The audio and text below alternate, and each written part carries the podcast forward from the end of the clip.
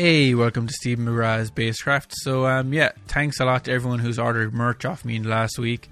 Um, I've two tees on the website now, and um, really appreciate that you're buying them because, uh, unlike most YouTubers or people that do podcasts, mine isn't just a picture on a website, and when you, you buy it, it gets printed in some random factory in China. I'm getting them screen printed here in Ireland, 50 at a time. They're coming to my house I don't want them coming up around my ears like for the next twenty years, and to be walking around like Homer Simpson wearing the same clothes. So um, yeah, really appreciate you buying the tees because I think them I think they're cool, and you've been messaging me. You think they're cool, so we'll keep let's keep releasing them and making them, and it's a bit of crack, sure, isn't it? And uh, yeah, thanks for the tips that people have been putting in my tip jar, and just generally messaging me and telling me you're digging the podcast. So um, all the descriptions for that kind of stuff is down below subscribe, like, share, all that crack. So I'm not going to do a long intro this week because um, you probably noticed this is a long episode, nearly two hours. Me and Scott Whitley were talking, and um, it kind of had to be a long one because he's had a very interesting bass journey. And um, as well as chatting about his bass journey and music, we also chatted about his recent diagnosis of ADHD. And um, I think for all of musicians, like it's coming up to 12 months now of this COVID situation, and now we're all kind of getting a bit introspective because we live these nomadic lives of being on tour and moving all the time. And when you're moving, you're not really thinking about what's going on, you're just going to the next thing and you never take stock. And we've had 12 months now of taking stock. So I think we all have things going on in our lives and we're all thinking about um, what way we want things to be in the future. So um, I hope it really helps listen to Scott's story about how his diagnosis has helped him and how he's so you know excited about the future. And he's really he this has been transformative for him you know to be able to take this 12 months to think about all these things. And um, yeah he's even after setting up a facebook group called musicians helping musicians. And uh, yeah it is what it is. It's a private group where musicians can just chat to each other and about what's going on, the kind of stuff you wouldn't put in public, but it's cathartic to get out there and talk about. And um, yeah, I put all these links in the description. And of course, Scott actually has an EP coming out, and there's an Indiegogo campaign that's nearly over. So pop over and throw him a few bucks. And um, his new EP will be out soon. I just heard the new single; sounds class. Um, he's got a great singing voice, actually, which I didn't know. So fair play, Scott. You're putting me to shame because I won't be releasing any singing ever. Um, yeah, so enjoy the episode, guys. Um, two weeks off. Listen to all the episodes. Keep messaging me. Keep buying the merch, liking, sharing, all that crack. And uh, yeah, see you soon. So, have you got lessons today? Like, or is your schedule fairly open? I've got I've got one uh, today at two, but I'm guessing that's like loads of time, right? I mean, yeah, yeah. uh, that, like, I got well, I think an hour ninety something minutes was the longest one, so no, we won't go over the two hour mark. I don't no. but uh, yeah, it's great to have you on. I was um, checking out your YouTube. Well, I've been following you for years anyway. I just realised I wasn't subscribed though, so I subscribed there. but trust me, oh, I, I, have you. I have watched your channel for years. I must just never have tickled the subscribe button or whatever you say. I can't follow you. Thank you for that. Yeah. Yeah, but um, you're getting back into the double thumbing. You're you were saying, did you did you take a step away from it for a while, and now you're kind of getting back into it? Well, it's like the double thumb technique yeah. kind of thing. Yeah, I mean, it's it's funny you should mention that because it's um, it sounds like I'm going off on a, a complete tangent, but um, well, tangents you know, are what we're here for. and I'm a professional at that, but. Uh, yeah, through teaching, you know, doing a bit more one to one recently. Um, like one of the things that, that came up yesterday was um, you know, I won't go into the specific specifics of what I was teaching, but the guy I was teaching, he kind of like thought he reached a brick wall and he was like, right, we, we can't do any more until I get this nailed and we move on. And, and, and the reason I'm saying this is, I don't know about yourself or other people like that, but I find that um, it's all kind of cyclic, you know? Like you do a lot of work on something and I, I think you just feel like you reach you do reach that point where you think, I, I, don't really think I can push this anymore at the minute. Yeah. I'm, I'm kind of, you know, uh, and then it kind of just goes into the toolbox, you know. Mm. Um, and then you just either do other things or work on other things, and so it's a bit like that. Yeah, you know, the the double thumb thing was something that fascinated me when I heard Wooten doing what he does. Yeah. And um, so I spent a lot of time, um, you know, I don't know, what was that, like 20 years ago, something like that, um, you know, trying to get that um, that nailed, that thing. And then, um, and then, yeah, just kind of, I thought, I kind of reached that point where it was like, I don't really, I don't think I can, you know what I mean? No amount of practice seemed to be pushing it any further. So I kind of just, just went on to other things. And then, yeah, just, uh, recently, I thought, oh, you know, and, and the thing is, when you come back, I think, to those things, you've kind of been using them here and there, just, you know, and then you, you realise, wow, you know, uh, I've, I've actually got a lot better at this. And, and, um, and so the second time round is, you know, it's, uh, I think you can, then you can take it further, you know? Yeah. And did you So, find yeah. a practical use for it? Like we'll call in play, real bass plays, like playing. Like obviously, it's really cool when you're doing solo stuff, and but if you use it in real band situations as well, like maybe maybe if you, if you aren't really good at pick playing, you could emulate a pick playing sound with the double thumb technique. Yeah, I, I've definitely uh, found it useful. Um, so you know, there might be. So I play a lot with like my default thing is playing with fingers. Really funny that you know the the, the last two bands I've played in use pick almost exclusively, but that's because it's right for, for for the gig. But um, so yeah, you know, I don't know um, if I'm playing a tune where it's like constant uh, dum dum dum dum dum dum like eights for like you know like six minutes or something, Yeah. and the hand starts cramping up or whatever. Then you know you, you can without sounding like Wooten or something, you know, without going into that space, you can you can totally re- you know start using that dum, dum, dum, and you know it, it'll kind of so so I've used it as that you know like a to get me out of a spot you know um, kind of thing, uh, and then just kind of yeah um, I've used it just on on like funk things. If it, you know if I'm playing a funk thing uh, you know I might kind of you know just you, like you say, use it in the same way you might a pick, kind of, dum, you know, get, you can get that really percussive thing. So yeah, it's definitely it's it's like you know you put an awful lot of work into these things and then just use it here and there. You get a tiny but it's bit great when you can, isn't it? Yeah, yeah, yeah. Yeah, I've, I've a Yeah. load of um, kind of strumming and slap techniques in my bag from when I was a teenager in funk metal band Yeah. I was in, and I've been a blues rock Right. band now. So about one percent of the time, I get to throw in some of those techniques, but they're still in Yeah. the tool bag. You know, I can still use them. Yeah, but it's really. I think that's really cool, you know, because um, I, you know, the, like like I said a minute ago, these techniques, and along with like music theory and and I think you know, you, there's so much studying, you know, goes into that stuff. To quite often, you know, for most of us anyway, like gigging musicians, just use it for like one bar here or one, you know, like these tiny little windows of opportunity, you know. But having said that, uh, you know, I think funnily enough, it is those tiny things. Like, uh, what was that track? Uh, there was a CeeLo Green thing like a number of years ago. That uh, is it called "Forget You"? Whatever you know, you know the one I mean. Like, um, Oh yeah, yeah. and uh, I think that was the radio. this, like- the real version was you, and they, Yeah, that's they right, yeah. changed it for the radio. so funny, I know. But you know, there's that like, is it like like one bar or something of this quite tasty bass lick. Hmm. You know, and the whole world was going, "Man, my God, have you heard this track? Like, have you heard?"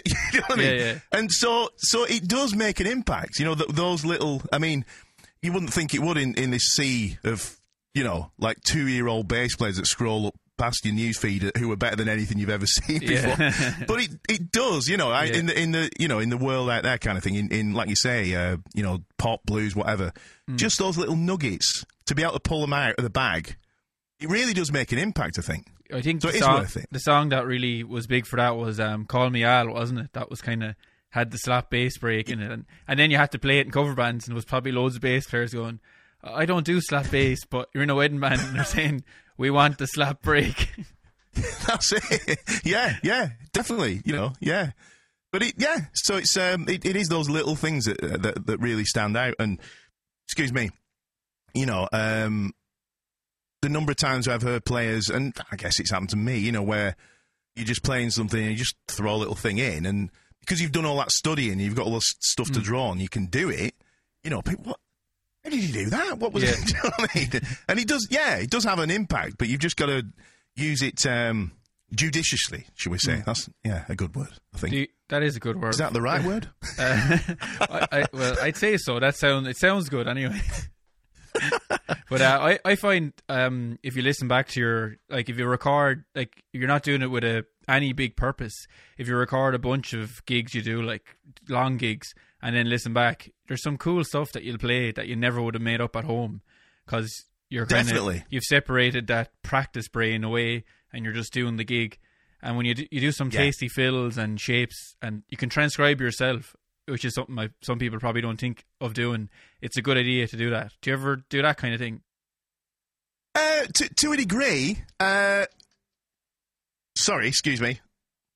I could could have guaranteed I set that to silent, but I did. It turns out my watch doesn't want to be silent sorry smart about that. ta- the not so Yeah, um, smart smartwatch. Okay, That's what's happening. That's it. Like, um, yeah, I'm I'm a, I'm a little bit. If I'm honest, I'm I'm a little bit too. I'll, I'll just say lazy. You know, I should. The, that is, there's a lot of value in what you're saying. You know, and I also believe there's a lot of value even in the practice. You know, when you're just noodling away to, to record stuff and then listen back. Wow, what was that? Um, but I know I should do it, and it's a great idea. But no, um, I've I probably could have pro- progressed like that if, if I'd have done that. You know. Um, but it's definitely a great idea, you know, and, and kind of the improvising things um, is is a big part of who I am and what I do. You know, I got into that really early. Um, I'm, I'm, I probably do, like you say, more you know, better composition if you like on the spot on a gig than, than Yeah. maybe sat down, you know, in, in, in, in a room on my own or whatever. But yeah, I, I've certainly listened back. I'll tell you what has happened. I don't know if you've had this. Uh, same but different is you can't because you're kind of constantly evolving and, and like I say, like that cyclic practice thing. You know, you work on this and then timing and then tone and then slap whatever. Um, you know, I listened to a recording of a gig I did maybe ten or fifteen years ago, or if you go back even further. Um, and it's literally like listening to someone else. You know, you're so disconnected from me. You're like, I don't think I could do that now, was it? You know what I mean? It sounds like, and I don't know if you've had that at, all. You know, listening to like a really old recording. Yeah, yeah, I have. know, like, 'cause when I was like getting in, when I was big into the slap stuff, if I listen back to some of that now, and I'd be thinking, no, I'd, I I wouldn't be able to do that, and I wouldn't be do, wouldn't put into practice to do it either, like because I'm not really as much into it as I used to be. But that's the teenage brain, isn't it? You you kind of get stuck into one style of music and nothing else gets in. You just have like tunnel vision. I just want to do this one Yeah. thing, and I'm you you had that moment with Mark King, I think, wasn't it? You you got in, you saw him playing, and it was just like blew your mind seeing what he can do. Yes. like. Yeah, absolutely. You know, and uh, yeah, put a, an awful lot of work in uh, in those early years. Um, and like, funny, funny enough, that tunnel, that kind of like tunnel vision thing. It, it- oddly enough, it is something that I, st- I still kind of have today. You know, it's it's kind of it's a blessing and a curse. You know, it's kind of like on on the one hand, I'll kind of you know really hyper focus on on one thing at once, which is great because it means I'm still like moving forwards. But at the same time, you know, everything else in life's just going piling up around me. Do you know what I mean? I'm the same. But, uh, yeah. but uh, yeah, that um, the the other thing I, I, I was going to say is I think that you're so like when when you're when you're younger and you start playing, you, you're starting from like a blank canvas. There's nothing. uh, You know, and then you put a lot of work in, and then this is like everything you have, and it's new to you as well. You know, you as a player, you know, you're like, oh, I can do this now, you know, or whatever it is. And then, like for me, I mean, I, I like hit fifty yesterday. Uh, yesterday, last year. God, right. I told you I was tired, didn't I? fifty. There is a big difference between yesterday and uh, last year. I understand that. and um, yeah, it's what what I found. In, me I don't know if other people can relate to this. Is that you? You know, all those things I just talked about that you learned years ago. You, you just kind of take for granted. They're just kind of part of what you do now. And so you're constantly trying to stretch. And I find myself looking at what I do well, you know, it's just like, you know, it's kind of nothing. You know what I mean? It's like, uh, I need to be like this guy. And you kind of, you can't see, you can't be objective. And then again, I mean, I know I mentioned it before, t- doing a bit more teaching recently, one to one, is that they're starting from where I was, you know, Yeah. all those years ago, and they're like, "What? What I mean? What? Where, what did you do there?" And I'm like, "What? You know, it'd be like nothing. It'd be something I don't even realise I did." You know what I mean? Yeah, yeah. Um, so what I'm saying, yeah. So what I'm saying in short is, I, I remember Victor Wooten years ago uh, in an interview. He, he, he said he was asked, "What are you working on at the minute?" Hmm. And he said, "I'm working on trying not to sound like Victor Wooten." you know. That's good. And I thought, yeah, I know what you mean. You know. He's brilliant Do you know for what I mean? Things, like- isn't he? He he had another one where he he was talking about learning Portrait of Tracy, and he, he his kind of um thing he said was he said it's kind of like you know when you make orange juice, you know when you get the cordial and you drop in a you, Yeah. a tiny drop and it makes a pint of orange juice, and you have the full Yeah. bottle, and you, so he said he learned Portrait of Tracy, but it was like only a a drop of. Co- I don't even know if this is what he said, but this is pretty much the same analogy, but my version. So it, the drop of Portrait of Tracy opened the entire world of harmonics to him. It was he just needed that one drop, and then everything opened up. The whole all the harmonics on the whole bass was opened up, and that's everything he ever learned about harmonics in that one session. So Yeah, completely relate to that. Completely, yeah. Um, and and funnily enough, the same thing happened to me with him. You know, so like I'm completely self-taught, and um, and I would say everything, um, technique-wise, anyway, I've, I've, ever learned was was either by ear, you know, just trying to like find, you know, looking, watching videos. I mean, back in you know back in the eighties, the old Betamax and VHS. In fact, that's how I learned to do Mark, Mark King's triplets, you know, his, his mega Yeah. fast triplets. I was like, what's he doing? And and I remember literally watching it frame. this is really sad, frame by frame, going with the bass like, so he's doing that, and uh, okay, you know, and I worked it out. I was like, no freaking way, right? You know, and nobody knew how to do it back then, you know. So I, I, it was really cool. But getting back to Wooten, he was the probably the first player where you know I saw him doing his thing, you know, um, you know, doing the, the sort of fast, sort of almost classical sounding stuff in in, in things like uh, classical thump and uh, and that uh, that famous arrangement of uh, Amazing Grace, and I just couldn't. I could not fathom it. I couldn't see it. I, I couldn't even. Yeah. Do you know what I mean? It was like I can't even see what what is happening. Um, and uh, he's probably the only player where I kind of gave in and bought his transcription book. I don't tend to, so nothing against Yeah. transcription books, obviously, but for me personally, I like to work it out myself, so I know it's right. That's-. You weren't able to get it exactly. it was. It, uh, no, I couldn't. I was like, "What is going on?" You know, I could hear this kind of triplet thing, right? But I'm like, I couldn't see it. Yeah. Uh, and so, yeah, I bought his book, and the same thing, right? Um, there, there, were, there was a bit of uh, the solo in "Sinister Minister," a, a track he does with. Oh, I love um, that. That solo, yeah. It's like a, a bass so break. good. So cool, yeah. that yeah i mean that that solo in itself was like that's the first thing i ever heard of wooten you know just blew my mind and uh, so there was that and a bit of classical thump and it was the same thing that was enough to like I get it. I'm not saying I could do it, but I get it. I, I understand. You know, I didn't use any of the, the rest of the book, and I wasn't particularly fussed for like playing his pieces. Just knowing what was going on, and um, you know, for anyone that's that's that's looked into that, a lot of it is this kind of like open string and then hammering on, like really high up. You know, I wouldn't have thought to involve something down at the nut there. Yeah. You know, when I'm playing up above the 12th fret, but that's a lot of what he's what, how he's getting that stuff, and hmm. yeah, like same thing. It was like that tiny little thing, and like right, and then you can just expand on it, and and and I use it loads now. You know, yeah. Italy. And you started on guitar, did you, back in the day? In or, no, you were in a band, was it? And then they made was it the typical story? They needed a bass player, and they made you play the bass. Was that how it started out? Completely, yeah, yeah, completely. There was, uh, I'm still waiting for Yeah, the I guess was- that didn't start that way. I'm still, still waiting for the get the guess that. Well, I I went straight to bass myself, but um, Really? no one forced me to. It was just I just kind of. what's wrong with you? I know, yeah. but I'm still waiting for the guest that wasn't forced to play the bass because all his friends were better on guitar than him or something like that. Well, that's totally, yeah, totally. St- no need to expand it. It's totally that story, you know. I played a bit of drums as well. I was, I was kind of like torn between the two. You know, I was, I was uh, the two coolest instruments I thought at the time, and ended up on bass.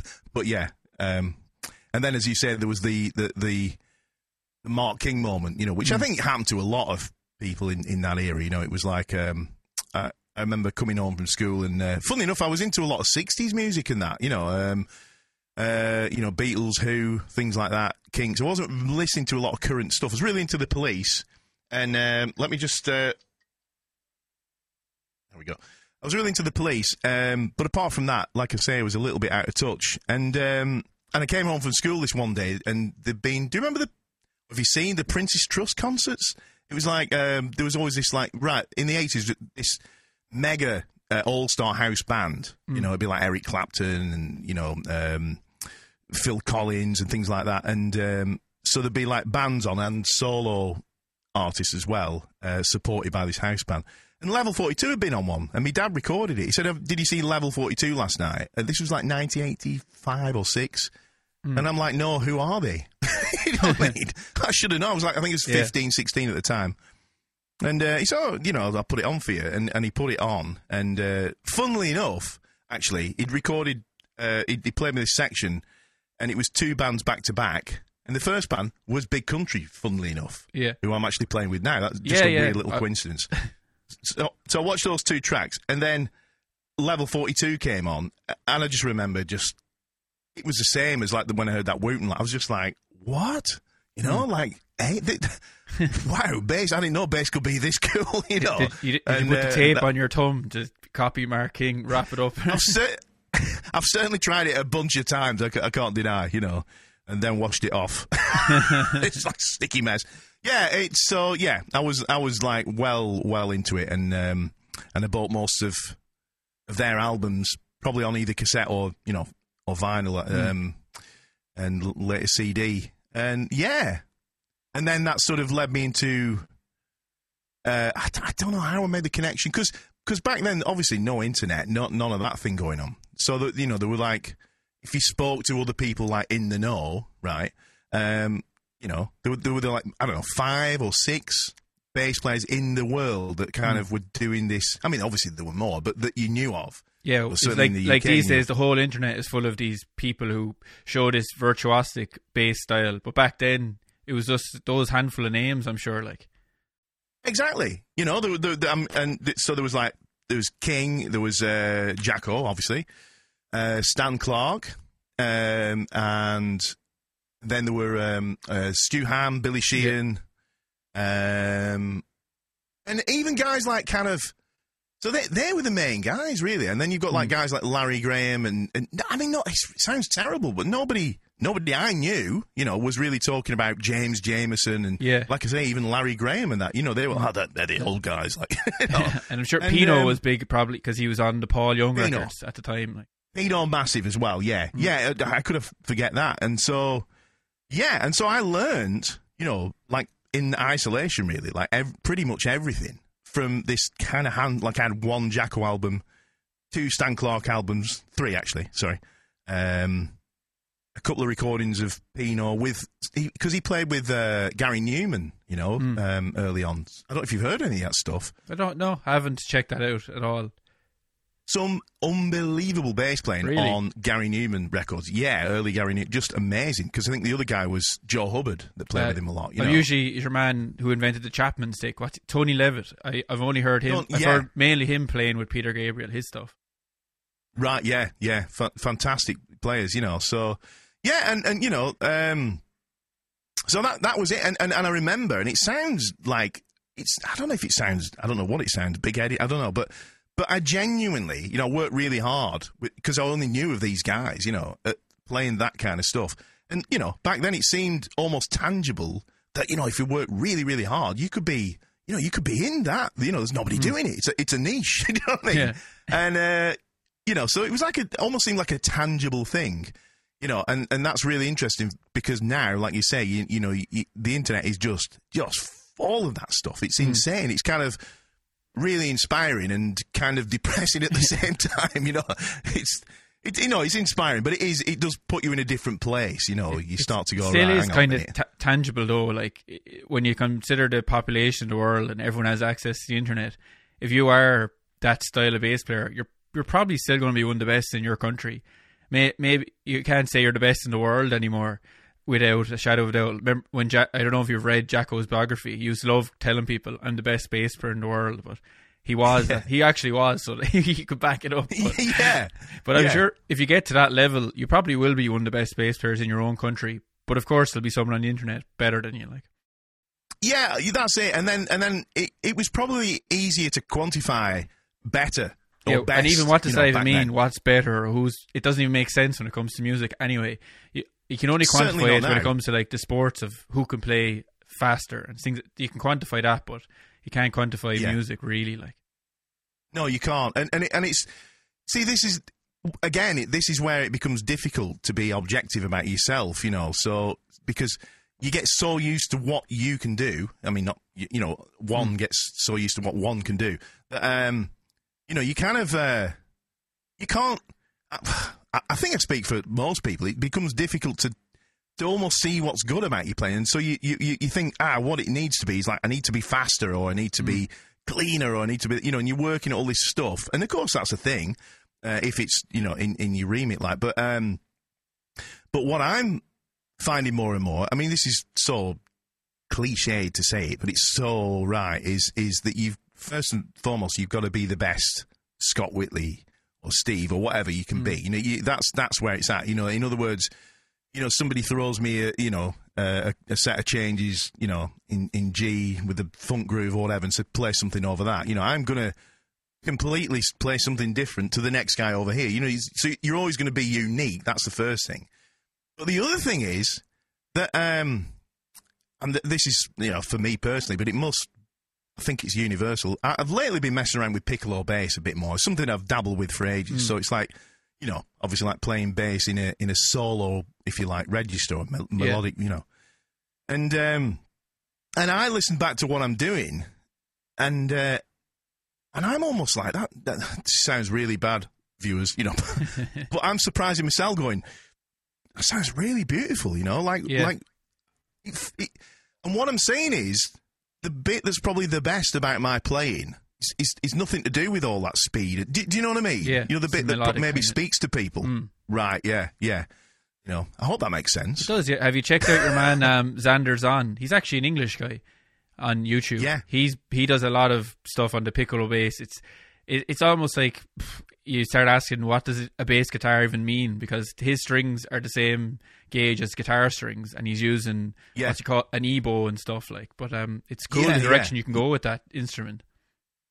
Very cool. You know, yeah, yeah. I've checked his, his stuff out, and he's got. Um, I mean, I'm, I'm, I remember watching him quite early on in his, you know, his, his career kind of thing, and and uh, and I remember, um, because I think maybe I just started dabbling with the piccolo thing. I remember the first time I tried it, I just got a short scale bass, and um, and I got some guitar strings, the bottom four, um, off a set, threw the other t- two away. And I, I remember tying bits of string on the end to make them long enough to go to go around the peg. And, and then I saw that guy, and, and and then I discovered you could buy actual piccolo strings. But I think he plays a long scale because everything sounds really under tension. It's got that beautiful, rich tone about it, you know. Yeah, it doesn't Um, it sounds o- otherworldly and not, completely not like Yeah. a bass guitar the way when he plays it or whatever scale length he's in. Like, Yeah, completely. Um, but the way I've sort of always approached it is a bit more like. Um, so, for example, if, if, if anyone has has not heard the album, there's two. There's Hideaway by Stanley Clarke, and um, what's the other one? Time Exposure. is, school, is he not playing a piccolo on school days? Well, he, I, he maybe. I mean, th- this is a funny thing, right? I, I the, the two albums, those two albums, Time Exposure and Hideaway, were the ones I got first because they were brand new albums when I was getting into this. You know, so I'm guessing like 85, 86. A lot of people, a lot of musos didn't rate the albums that much because there's a lot of um, like drum machine stuff going on there, a lot of synth bass, you know. Um, but but within that, there's this astonishing bass playing going, beautiful playing, and a lot of it, the really high register stuff, is piccolo bass. And no, I got into school days. I bought that. You know when I said there was two albums, and then I went, no, Yeah. actually I had three. The third was School Days. I bought School Days.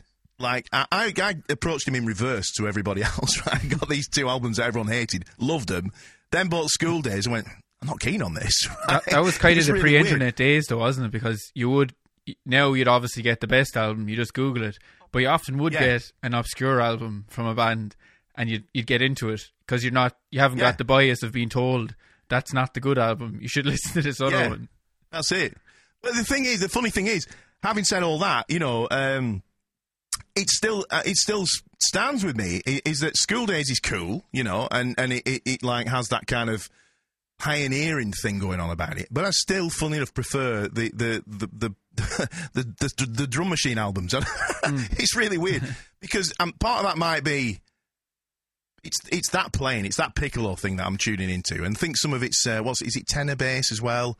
Uh, it's just nuts. It's just gorgeous. Mm. I reckon I got like about eighty percent of of my playing from those two albums. You know, mm. seriously. Um, but um, what I was going to say, but School Days is. I don't know if he. I don't know if he does much of the. Uh, I don't know. It sounds terrible. I'm going to get shot down for this, but I haven't. I actually didn't listen to it that much, you mm. know, because so, yeah. it just didn't speak to me in the same way that these other things. And the other thing, sorry, just to uh, throw in uh, again, bit of a, a, a different, you know, probably a different avenue into music. Before I was a player, as well as being into the 60s stuff, the, the only other exception was this is really wacky, this, right? I was into uh, breakdancing and BMX, you know, nice freestyling, one. right? Any videos yeah, knocking yeah. around of you breakdancing? I wish there were. I'll do one now if you want. Hang on. uh, but there was. Uh, yeah, so I was into a lot of that electro kind of stuff, you know, that kind of hip hoppy kind of stuff. Uh, and so, like, that Stan Clarke. I liked a lot of stuff from that era where you got, like, guys like Herbie Hancock, you know, Rockit and all that yeah. vibe, you know, where they were like great players but doing like really current stuff. I liked it a mm. lot, and uh, it's still kind of with me today. That you know, it's still a big part of the way I kind of hear music and that. You mm. know, T- Tony Williams played with a lot of those hip hop acts back in those in that period, and it was cool the stuff that was coming out. Real interesting. Yeah, I love that fusion between kind of ele- electronic stuff and, and looped stuff and real playing. Some people go, oh, you know. It's all it's all on bucket tape, you know, as they say in, in Lancashire where I'm from. Yeah, but, you know, yeah. but I love that fusion of, of, of you know sequence stuff and, and real playing. I, I, still do. I think it's great. You know. Well, it was probably strange in the eighties. Everyone was being pushed into the synthesizer, so then people have went against it in the nineties. Wasn't that kind of what happened? If you were in a band like even Rush had albums that almost had no bass playing, just all synths and keyboards, like. So people kind yeah. of rallied against it, didn't they? Then after the eighties, they were like, "Oh, I'm not having a synth. I don't want any of that electronic stuff. It's back to real That's instruments." It. Yeah, yeah. It was a strange time, really, in in a lot of ways. It was great. I think it needed to happen. You know, the the whole Britpop thing, or for example, you know, and uh, you know that. Uh, but but it was kind of weird because you know I've been like we, you were talking earlier about you know those early days when Saw Mark King and I, and I practiced like every day for hours and hours. And you know I had this head on of like you know maybe you know maybe I can be one of the best up there. And you know and that was my goal. You've got to, it's important to, to set goals like that. And um and then like you say the nineties happened and it was like wait a minute uh yeah I could just like grab my postman who's never played bass in his life and say, "Will you just come in and put a track down for us?" Do you know what I mean? Like, I'll show you where you yeah. put your fingers. It's fine, you know. Yeah, that sounds it. really disrespectful. Yeah, it sounds disrespectful to anyone that that likes. You know, I, I like a lot of that music, but um, but it's definitely a thing. It was definitely a kind of a moment of like, right, okay. So what do I do now? You know, do you know what I mean? Yeah, it's uh, true. I had a student yeah. yesterday. I was had a bunch of students on a call, and we were all naming bands, and we were like, they were naming like modern stuff like Dua Lipa, and oh great, loads of bass playing there, and Rage and Zeppelin, and then one of them says Oasis, and I was like, okay, this is a bass course. I was like, but I, I will be able to teach you something from Oasis. But when he said Oasis, no bass line jumped to my mind. I was like, mm, I don't know. I suppose, but I, I, will be able to teach him something using the Oasis still. Like you know, that I think Noel yeah. actually plays the bass on a lot of the tracks, so they do follow the guitar quite close, closely. But yeah, that was a the bass wasn't to the front in that style of music, really, was it? Like, no, it wasn't. And like I say, it sounds you know it sounds awful saying, and and you know it's one of those things that uh, because I'm into what I'm into. Uh, you know, a, a lot of say people who know me more on like a local level or whatever. Excuse me. Um, when if I ever get to like a jam night or an old, which well, I mean, back in the day, you know, like a, a um, when you could do this kind of thing, PC pre-COVID, yeah. exactly.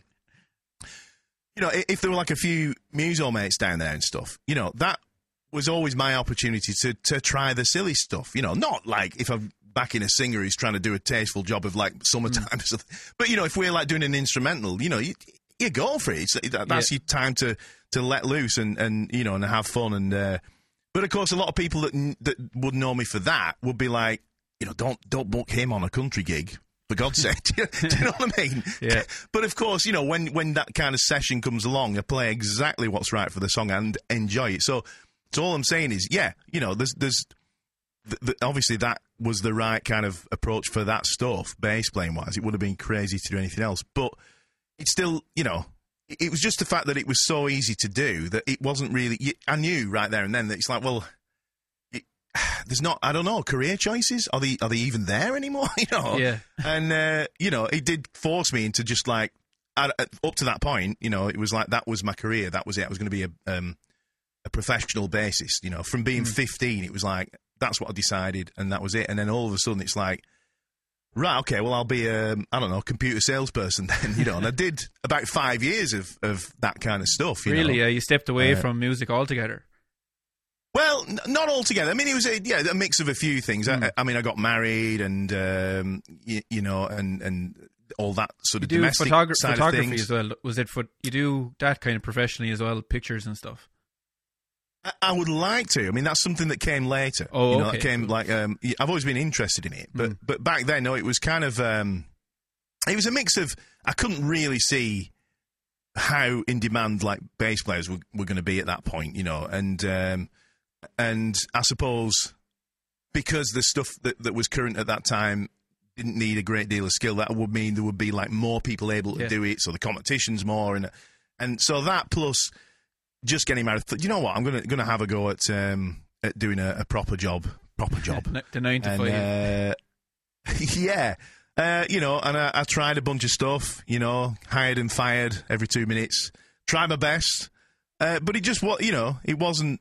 It just wasn't me, you know. I'd like come Yeah. home. I mean, like embarrassed to say, but you know, in tears and stuff because I was like really giving it my best shot, Hmm. and it just wasn't working. And you know, and I couldn't relate to anybody because Yeah. they weren't musicians, and you know, and so yeah. But then it was funny enough, um, because again, you know, like bearing in mind no internet, all you'd get unless you're really in touch, you, you got mates that like go to you know record shops and buy imports and stuff, which I didn't really, you know. Well, actually, I had one guy. He was the guy that introduced me to Victor Wooten, and I'm guessing that was 86 or 87 or something when he played me that stuff. And I was like, wow, this is amazing. When's this from? Like 89, something like that. He said, no, no, it's brand new. I'm like, what? Hang on. Stop the world, what? Yeah. You're saying there's people still making music like this now? And he's like, yeah. And I honestly didn't know. I honestly did not know that, you know, I thought like Britpop had come along and that was it yeah. you know but and and that, it was like a light bulb moment literally life changing you know it was like um you know hang on a minute because i realized that the states in the states yeah there's the the the, the charts and stuff you know and, and back then you know there were the charts but outside of that you know these huge scenes where people you know uh, i mean i think that's always been the case with metal hasn't it i think there's always been like a metal scene Metal as You know, and come- met- I love the metal. scene. For me, it inspires me. Um, I am into metal, but also what inspires me is it. Con- there is this really strong scene, but it evolves. Like if you listen to what's the big metal at the moment or what's popular, it doesn't sound like Black Sabbath, but they all still love Black Sabbath. But they're not Yeah. clones of Black Sabbath. It's always evolving and moving on. I, I wish more music genres could take that sample, act like that, and be like that. But yeah, there's always an underground metal scene. It never kind of falters. No, I, and and that's the thing, you know. It, I, I didn't. I certainly don't believe. Well, I know actually. I'm going to put that out there. I know that that wasn't the case for the kind of stuff I was into or the, the direction I was going in in the UK.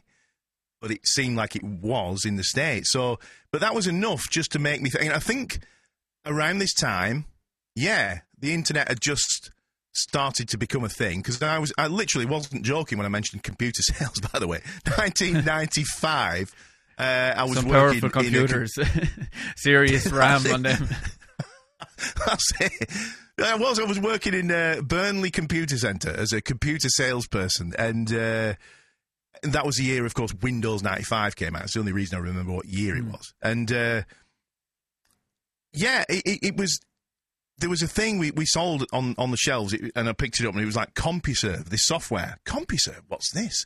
Well, it was an internet provider, you know. So I was like, this is amazing. You know, what, what do you mean? Like, you can connect to different computers and stuff, and, you know.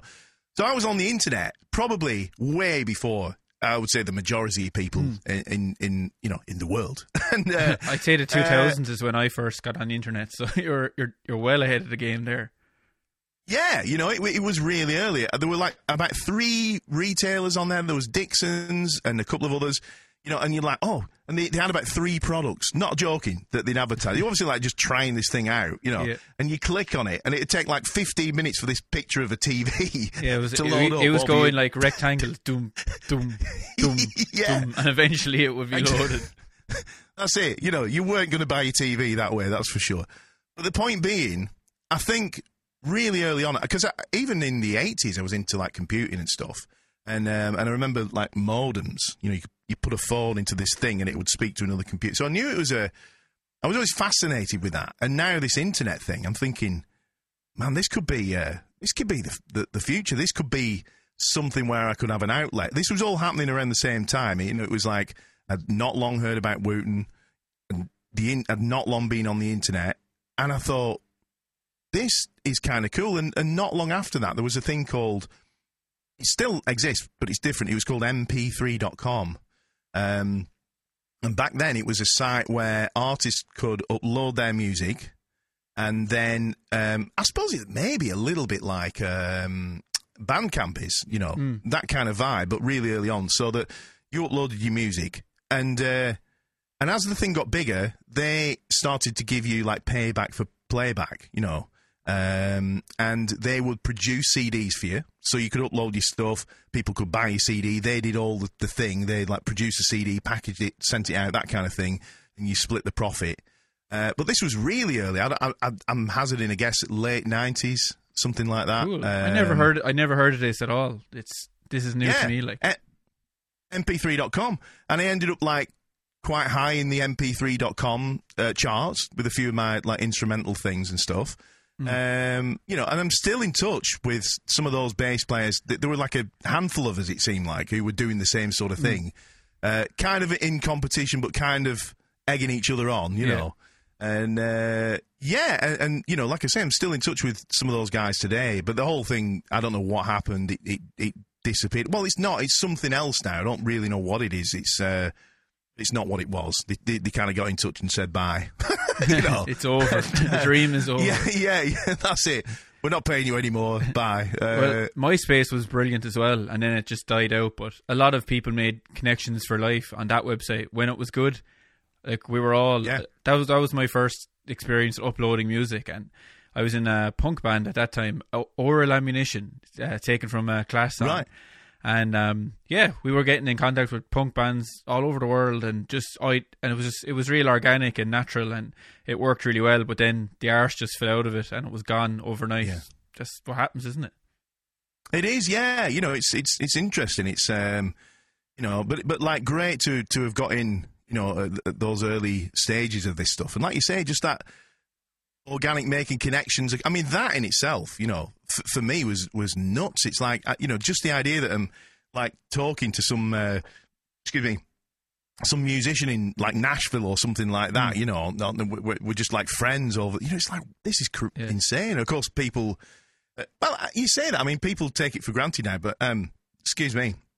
Um, but having said that, maybe I think I take it for granted, but I don't. I mean, it's like yesterday. I was um, I was doing Skype lessons. I taught a guy in Colne, which is five minutes down the road, I've been there. and then I taught right, and then I taught a guy in Vancouver after him. You know. And earlier on in the day, it had been uh, Roswell, New Mexico, and it's it just it still kind of like blows Yeah. my mind. You So know, even now we're got that. sitting here having a conversation. You're in Lancashire. I'm in Tipperary. It's just Exactly. like it, it, it does. You don't get kind of used to it, really, do you? Like it's it still is amazing. Or maybe that's just for people. amazing.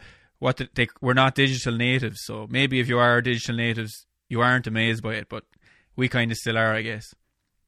Yeah, and it, I, I love it. You know, it's it's it's really cool. But yeah, it's it's, it's funny how um, how the on, online thing continues to evolve. You know, um, I mean, like my YouTube channel, for example, that was it was just an accident, really. Uh, not completely. They didn't just fall onto YouTube, you know, out of nowhere. But Yeah. it was it was that I, I'd been one of the things that I'd done in the past is I taught at college for for a long time. and um, and then it just kind of ran its course, really. No pun intended. Um, and I, I left. You know, they, they changed the way they were doing things. They offered us. They said we're not doing. That's what it was. They said we're not doing instrumental tuition anymore. Um, but you you can you you've got the chance of doing class classroom stuff. Well, I've done some of that. I've done music tech. I taught like classes like 2030, uh, doing music tech and, and and things like that. But it wasn't really where my head was at. I didn't really want to become a classroom teacher. I enjoyed doing the one to one stuff. You know, kind of passing on the the information, seeing it blossom. You know, um, but it wasn't really for me. So I made that jump, and then I've just put some videos on YouTube to try and get some students. I thought what I can do is put a little bit of a web page together. And if I make some videos, like sample lessons, I can put them on there, and then hopefully I'll get some, you know, local one-to-one tuition.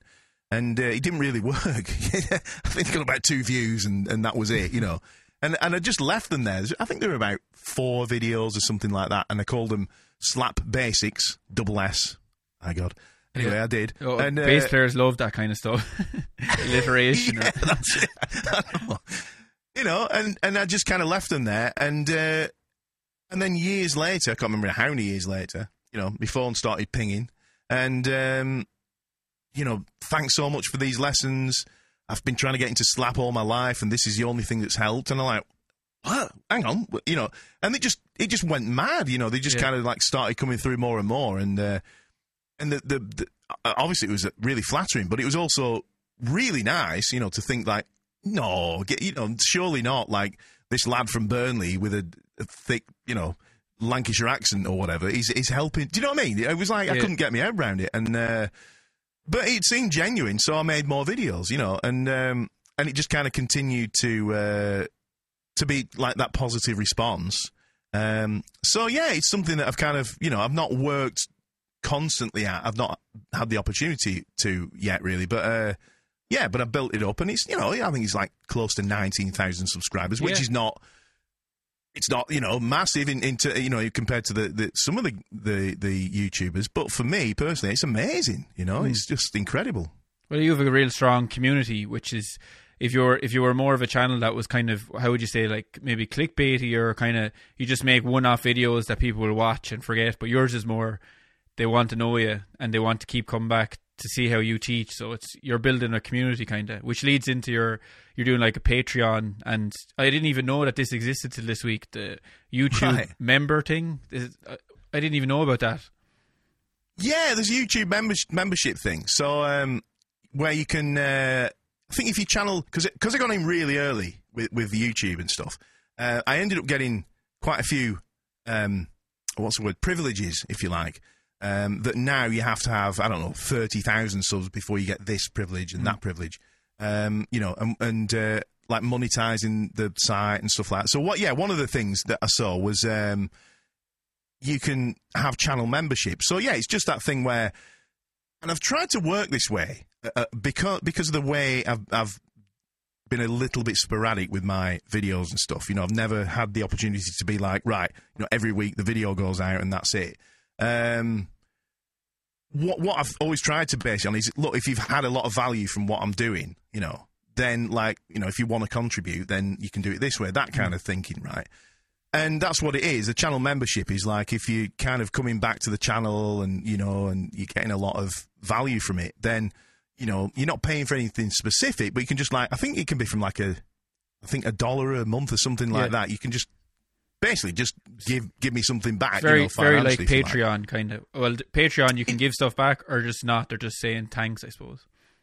Yeah, exactly. So it is more on on those lines. It is more like just saying thanks. The Patreon itself, I'm looking to build that as well, uh, and and actually finally, you know, hopefully um, get some content together that um, that I can give back. That's not just public. You know, that's always been difficult with touring and all the rest of it. And then, you know, when I come home, you know, if I've been away for two weeks. I probably just want to go on a bike ride with my wife rather than right. Yeah. I know I've been away for two weeks, love. I'm going in the studio now to make six months of video. You know, it, do you know what I mean? I've never Yeah, it's really. not practical, really, like to do that. it's hard. So, Yeah. um, and you know, it'd be wonderful, you know, if if if I'd have crossed that line and I could say make an income from doing what I do here and then not have to tour. But I'm certainly not there. So, But yeah, it's it's kind of cool. Um, there, there was a link there. I've forgotten what I was going to say, but yeah, uh, I'll tell you what it was. I'll tell you what it was. Um, no, it's gone. It's gone again. Oh, don't worry. Well, we've you, you've got a More coffee really needed. you've a serious CV here, like so we've a lot to cover. So I, I really want yeah. I, I really want to talk about the Chowny basses and just generally you're interested in kind of quirky basses, which probably led you to th- your signature Chowny bass, and also where can people get it? Because I was kind of looking at it and I was like, I couldn't find a link to buy one, so maybe you could Okay. tell us about that. Right. Okay. So, um, so in in short, that was not meant to be a pun. I can't believe I just did that in short.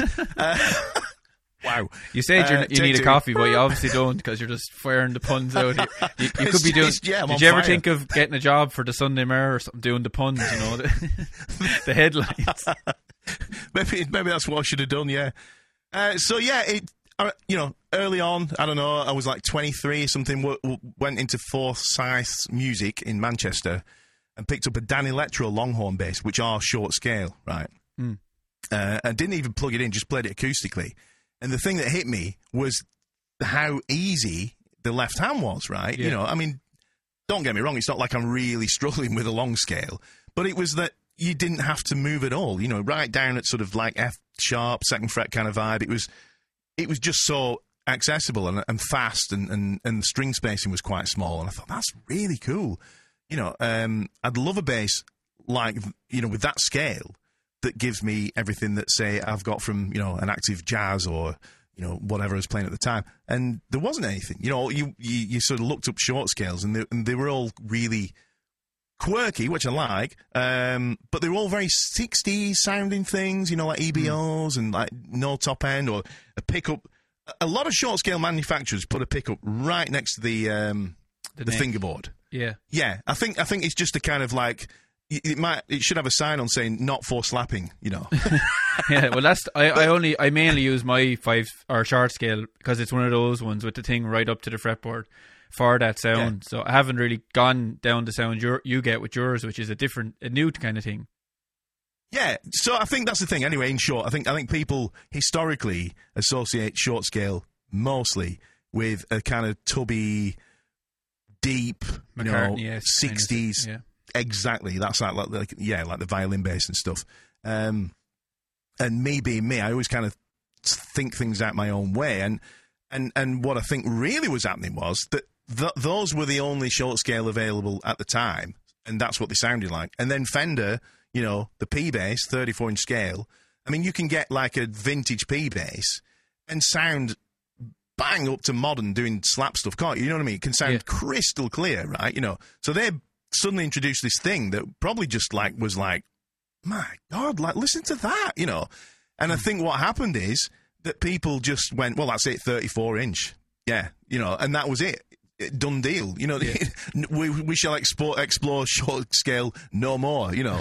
uh, and I think I really honestly think that's what happened. When in truth, if someone had gone, well, wait a minute, let's put that pickup in that place on a short scale version of it, you know, it probably would have sounded almost the same. Yeah. you know. Have you looked uh, into the which it science of it much? Some people were saying about the frequencies and the fundamentals on a short scale. There's more bass and there's less of the other frequencies. So in some ways, it actually gives more bass than than what we call a normal scale length bass. I don't know if you if you've explored that much.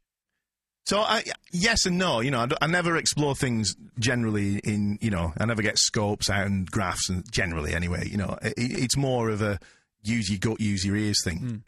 but yeah, um, for me, it feels like yeah, it's it's more of a a nice pokey kind of fundamental note that you get from a short scale. You know, it's very there. It is. You know, uh, and you you can get all that other harmonic stuff. It's just it, it's just a little bit I wouldn't say harder, but you've to. It's the strings really. You, you've got to.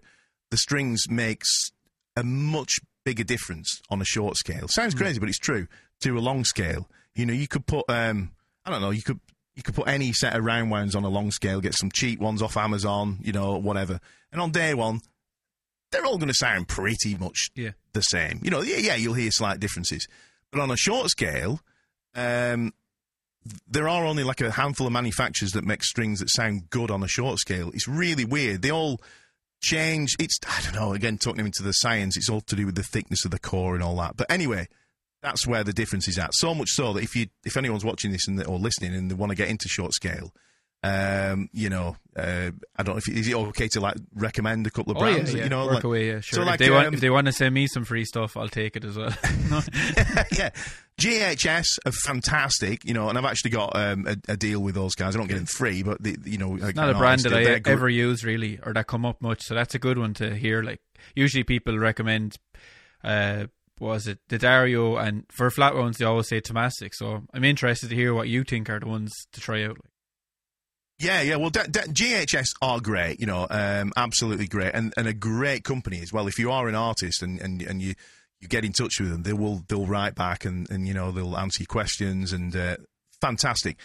Uh, so I use their uh, what are they called now? Um, I've got the bright steels, I think they're called. I've, I've I'll get a packet in a minute anyway. So I use their steel round wounds. The flats are great as well, you know. So they're fab. The Dario, just insane. I mean, I've just they're just mentally good, you know. I mean, so they're they're another one. Um, they just sound so pure, so clear. They last a long time. So um, and they're an get the for my money anyway. Get the lightest set you can that they do in short scale, and uh, they sound amazing. Um, and of course, like Thomastiks are, I are I actually have well, a set here ready to go on my just by Thomastik short. Ah, there we go. Yeah, that's that's actually at the minute so, uh, what I've got on. Uh, I've got a, a, a P bass over there which i- has got those on, and uh, but yeah, uh, I'm like like so other manufacturers uh, like Rotosound they make. I mean, they, they sound like Rotosounds. They're great, and on long scale. You know, if I if I can change them every day, I like them. you know, yeah. uh, but when you know, but for some reason, the shorter scale, it's something I need to speak. They, they've actually written to me about this. this they saw an article I, I wrote about uh, strings, and for some reason, their long scale strings sound great. The short scale strings, to me, do not sound great. They've got a lot of Yeah. overtones. Uh, they don't sound very clear, and it is definitely down to the the, the way that the um, they produce them. Apparently. Uh, Back in the '60s, John Entwistle obviously had a big input in, in you know the design, and he did in the short scale strings as well, and they've been made the same way ever since. And uh, in short, if you're going to use Rotosound, get long scale and put them on your short scale, and just Okay. have to deal with just wrapping a bit of the fat bit around the, the, the peg, you know, and they'll sound great. Cool. Yeah, I use Rotosound for rock bass. I love. I have a, a one hundred and ten gauge on my low E's, like really Right. heavy, and that's good for rock playing. But yeah, I haven't played their Great. short scale at all. Like Yeah, the long scale are great, and and they, and even the long scale have.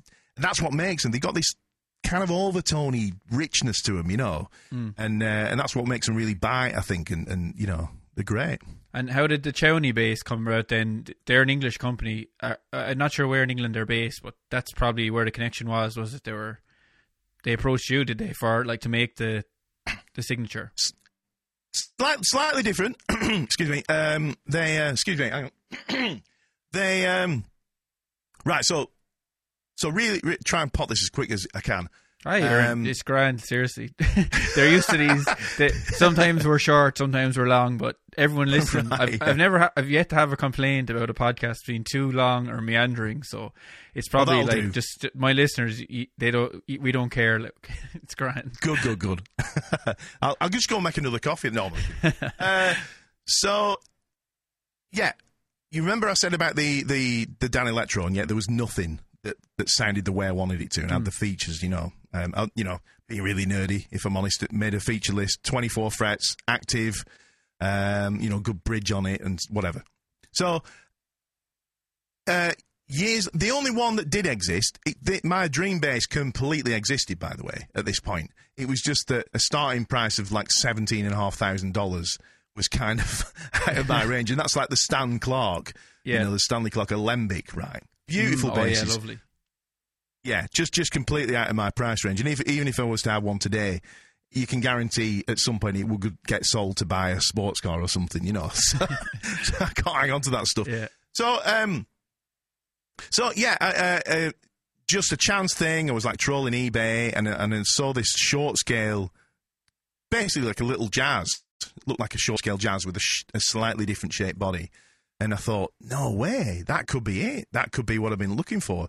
So I ordered it. It was made by Richwood, which was just like sort of a brand name slapped on some Chinese made basses, you know. Um, there may be like other brand names of this bass out there. It came, I put some DiMarzios on it, uh, an EMG preamp, and really funny, a badass 2 bridge, which cost more than the bass. And it probably was absolutely huge on the body as well. It, it was hanging off the edge, actually. It literally was. Uh, but that bass blew my mind. It was insane. It was like this is the this is it. You know, pretty much. It just sounded fantastic. Um, you know, I did. A, I remember doing a blindfold test on like basschat.co.uk, something like that, one of the forums, and said, um, you know, like I can't choose between which I like of these two basses the most. I'll call one bass one and one bass two. Bass one was the this you know, hundred pound Chinese built short scale, mm. and bass two was an Alembic. Um, it wasn't a Stan Clarke. It was just it was one of the uh, the cheaper ones, but it was an Alembic. You know, it was like yeah. certainly two or three grams worth of bass, and um, you know, and and I wouldn't say one one as such, but I think overall, I think the the one that got the most votes probably was the um, the, the, the cheap one.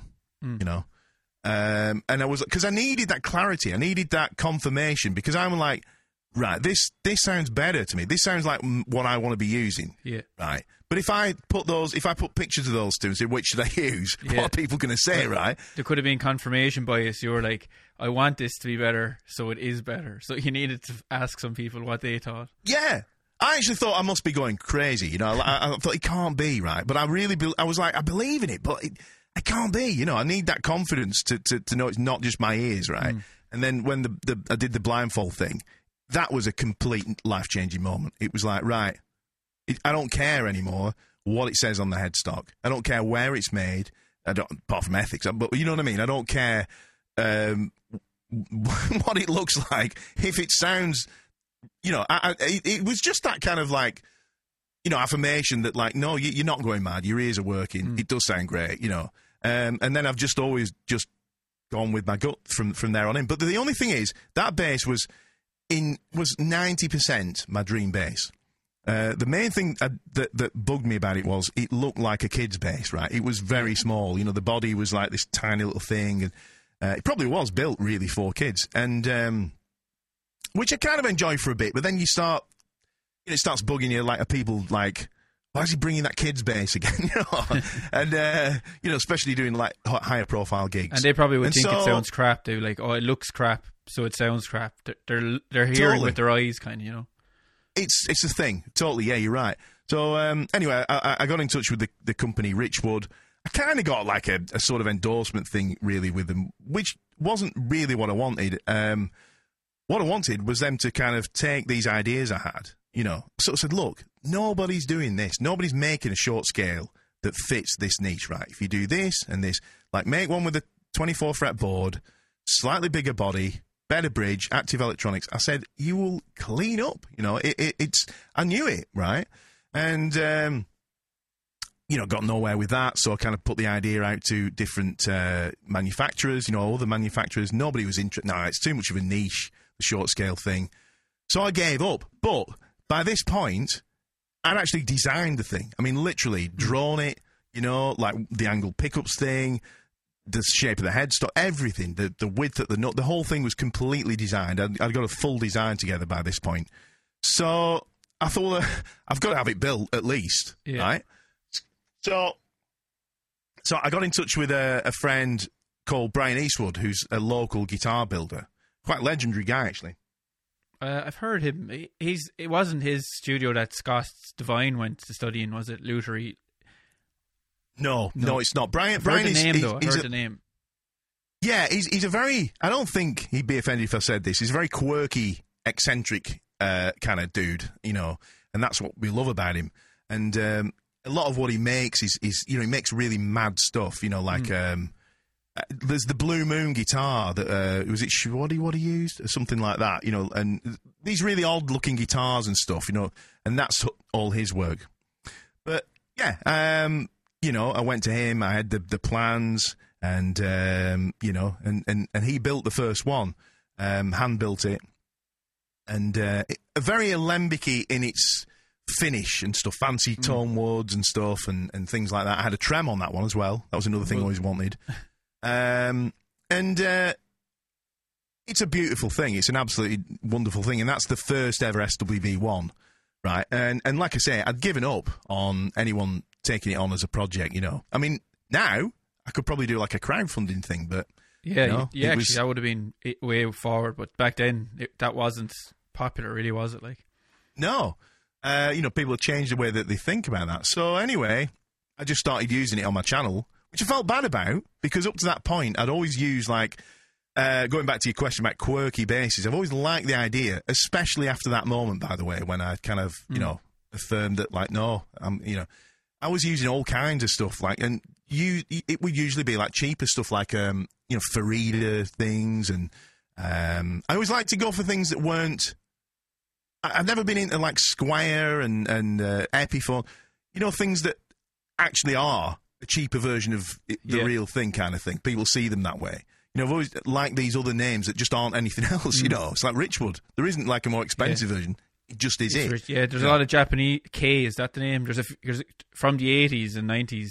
There was a lot of Japanese random brands like uh, Guyatone and K, and they were bringing out these instruments that were just their own things that someone in the factory came up with, and that was really cool. Yeah, yeah. So you know, um, so like yeah, and I'd always kind of champion these things because I always like the idea um, that that people could, if say they like what I was doing and they like the tone I was getting in my videos and stuff, so, you know. That it was tangible that they could go and buy that thing, you know, like, well, how much are they? Well, like 150 quid, really? You know, and they go, they could go and get one, and uh, you know, it wasn't like, oh, I can't wait till I can afford that two thousand pound thing you're playing there, you know. Um, so so I felt a bit rotten, really, because then I'm all of a sudden using this handmade boutique tone wood beautiful, you know, thing that I've designed. Uh, you know, and I thought they, they're going to hate me, you know. But um, but in reality, people really, really loved the bass. You know, they were like, "What is, you know, what what is that?" I said, "Well, it's the thing I've, I've designed, and uh, where can I get one?" And I'm like, "Ah, "You can't. Um, there aren't any. You know, you, you can get Brian to build one for you." Um, you know, and Brian had said, you know, if if anyone wants one making, I'll I'll make another, and he probably said, I'll give you a little bit of a, you know, uh, c- licensing commission or something. Um, but you know, two two and a half grand. That's a lot of money for people to to spend, and um, so we didn't really that never never really took off. There have been some made. In the end, uh, I don't know when, when this came, but it, there, were, there were that many emails I got, that much interest in the bass, that I actually felt like almost like a duty, you know, to try and have it made, to try and make it happen. I thought if I can do it some way, and this is where Chowny came in. Um, I had seen Chowny when he first uh, was developing his CHB1, which is his like semi-acoustic thing, right at the beginning of Chowny. He's they're based in Bristol. Um, so not going to lie, my first connection with him was like, "Hi, I'm Scott Whitley. I play with the Animals. You know, give me a free bass." I didn't say that, but you know what I mean. Yeah, yeah. You know that, that we'll we'll do it. Those kind of like uh, you know, sort of touting around. And uh, anyway, I ended up like he did. Me, he actually did me a great artist deal, and uh, and I ordered one, one of the first batch of twelve of his of his basses, which was a short scale, and it would have been. It was perfect for the animals. That's you know because Yeah. that's that that sixties kind of sound, and. And that was that. And then we had a few emails and, and things like that. We became quite friendly and stuff. And I just thought, I remember I was sat in the studio actually. I was doing a bit of engineering um, on this day where I decided to give it a go. And I thought, do you know what? I'm going to call up Stephen Chown or email him and say, um, you know, look, I'm thinking about doing this. You've done it already. You know, like, me to get stuff, but it, you know, where where do I start? Would you be up for helping share your you know your experience so far? And it turns out, he, uh, what a lovely guy, you know, because what, what he did, he said, let me, let me give you a call. What's your number? And he called me up and he just basically shortcut me right to the factory that he was using, right? Cool. Do you know? He just said, Yeah. like, use these guys. I've tried these. I've had about 11 made. Some of them were great. Some of them were like firewood, you know. Um, Yeah. But he said, I'm really happy. They'll do like small runs. You know, you don't need to like order a 100 and stuff.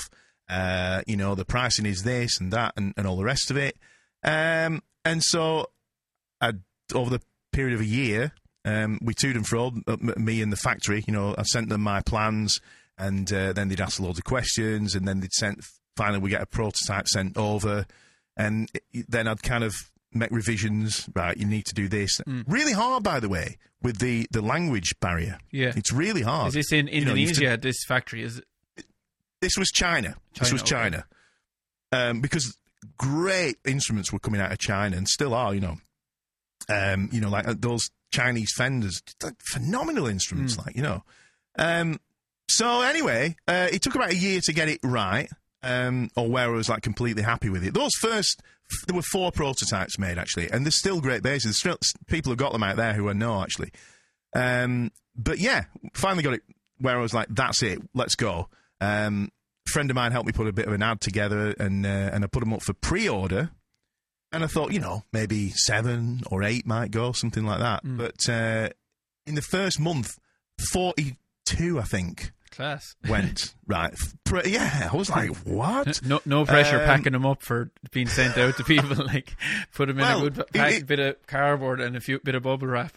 it was really scary. I mean, I ended up with like, you know, I've, I've always been like a struggling musician, and like my account had like Oh, I don't yeah. know, fifty grand in it or something. I'm like, what the dickens is going on here? You know, The bank's And, ringing uh, you. What's going on? Did you have to stealing Yeah. someone, robbing a bank or something? That's really weird. But it turns out, I mean, like another another story. I mean, uh, you know, like I, I think I so, spoke to you about. Like I recently got um, diagnosed with ADHD, but the only reason I mention that is because, you know, I, I, there I was, I just going for it. You know, just like plunging in there, uh, and then you know there was that moment of like, wait a minute, you know, like I've got all this money of these, and then I've got to pay it to the factory. Yeah. And then I don't know what happens if they all sink or something in uh, in the ocean on the way. Do you, do you know what I mean? Th- Yeah, or- this stuff just wasn't coming into Or if they're all faulty, and then you have 50 basses that are crap and f- 50 Yeah. grand you owe people. yeah, it was, you know. But that's the thing. I just kind of went for it, and I believed in it, and uh, you know, and it was bloody scary. It was. I'm not going to deny. And um, so no capital. It was all done on pre-order, but uh, it went really well. And then things arrived. Um, you know, and th- there were like issues, like there was intonation issues, for example, like some of the the, the, the bolts on the uh, on the bridges were too short, so I had to like buy in some bolts. Just little things I had to do, but it adds up. You know, it was a lot of work. All the people that ordered active ones, uh, I'd made them. I fitted the preamp in house. I thought it was easier if I just order them all passive and stuff. So there was a lot of work involved. You know, I did all the setups, like filing the, the nuts down, getting the truss rods right. A few of them, I wasn't happy with the fretwork, so I had Brian, you know, uh, Dress- shoot the, frets, You know, Yeah. Exactly, you know. So, that, so I wanted these things to go out so that people picked them up because I've always been a believer, you know, in, in like setup is like ninety percent of what makes an instrument Yeah, great. same. You know, I, I was just Um, setting up. I had 15 basses for this course I'm doing, and I um, I'd unboxed them all and set them up, and they were good to go. But I think these days out of the factory, they're pretty well set up. But when you order them, maybe the ones coming out of China weren't set up to play out of the box as much as they are at the moment. Like, exactly, and that's the thing. I think that again, you know, like price scale. You know, when you're paying, you know, like for example, Warwick are, are generally generally quite expensive basses, and I've had a bunch of Warwicks. And apart from they've all they all have the same thing, by the way. They all need they've all had the truss rod slightly bowed, which I'm just Mm. assuming is from manufacturer to reaching the customer. You know, they've kind Yeah. of settled down.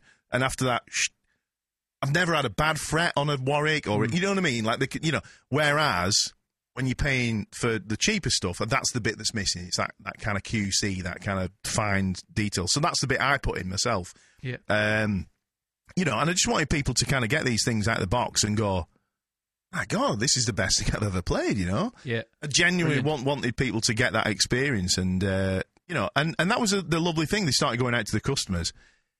And it was just a mad thing where they, they were saying this. They were like, this is the best thing I've ever played, a lot of them.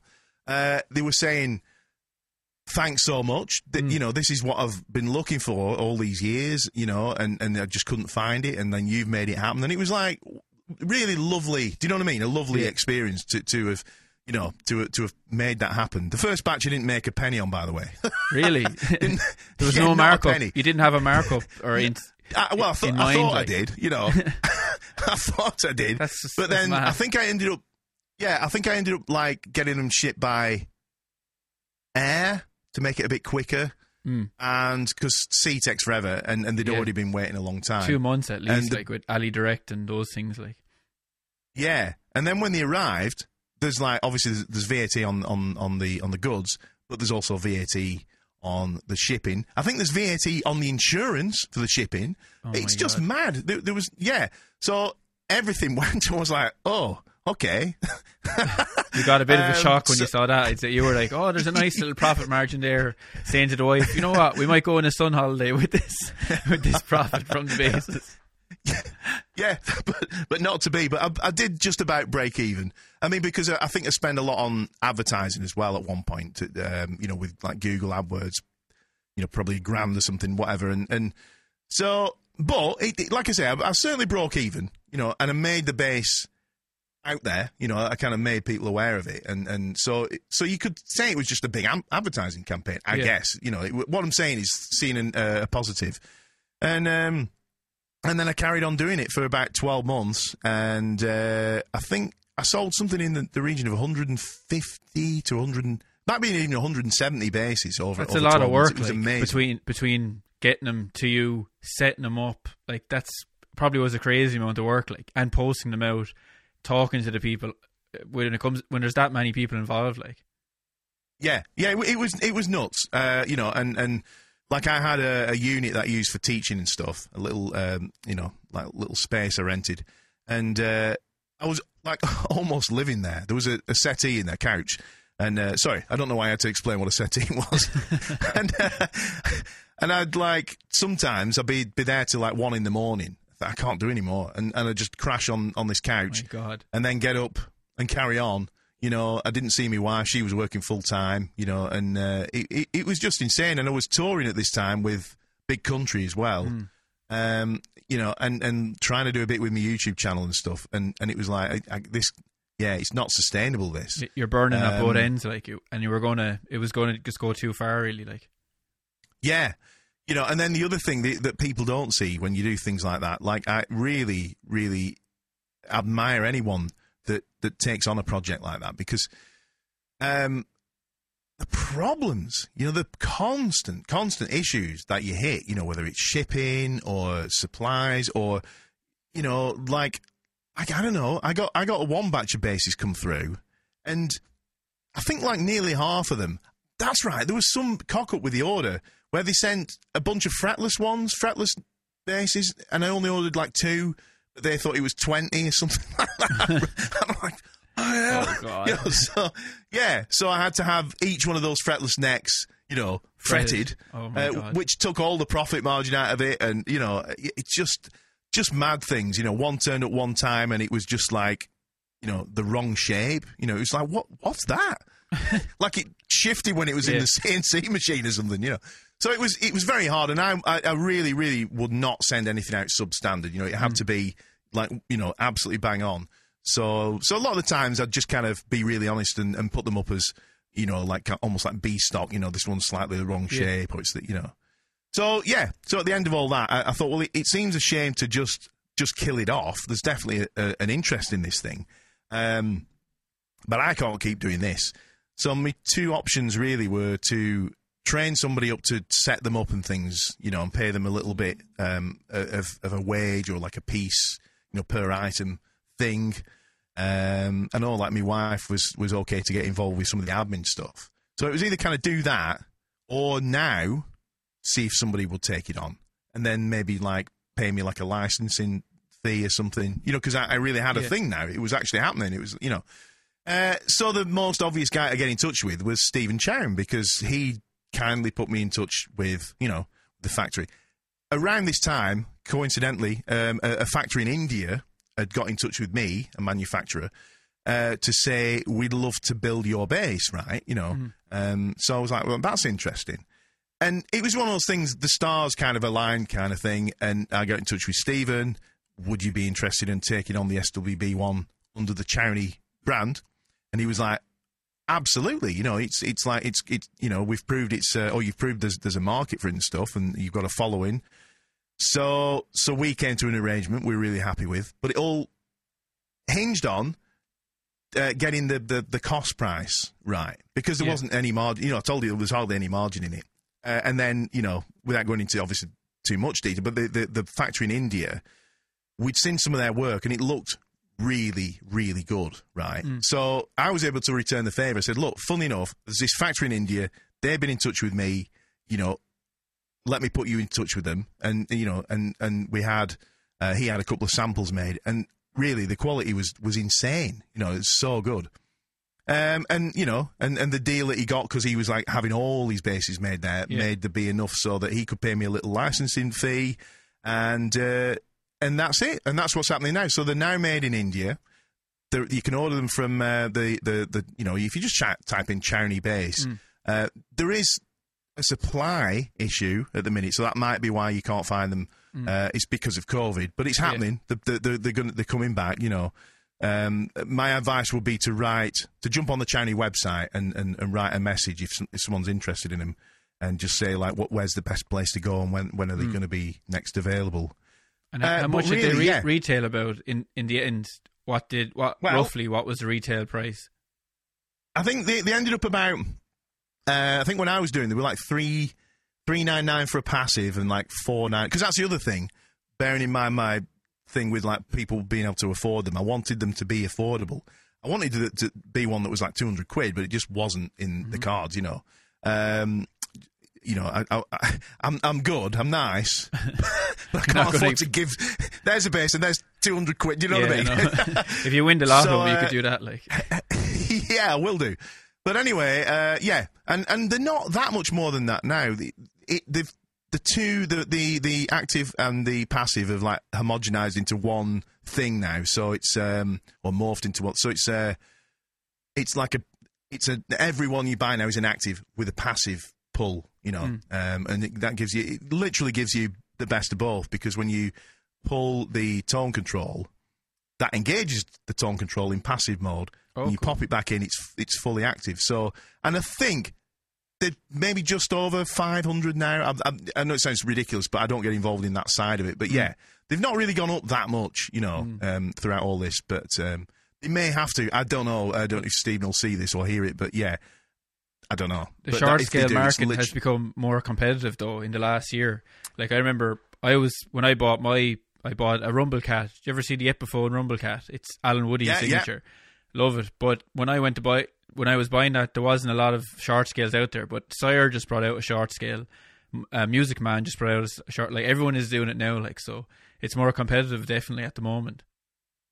It is, you know, and um, I don't know. People have said this to me. I don't know if, if it's a thing. They said it's your fault, you know. Me, and I'm like, you know, it could be because you couldn't get, you couldn't sell them. You could. What I mean is, you approached manufacturers back then, and you couldn't, you couldn't give the idea away, and yet everybody's like in on the act now. And it's fair to say that that until you know, until we started doing this SWB one, there wasn't anything filling that that niche and now it's gone nuts. So I don't know. Maybe, maybe you know, maybe Chowny and I raised a little bit of awareness about the short scale thing being more viable, if you like. Um, but yeah, it, it's definitely gone. It's definitely a thing now. It's a growing thing.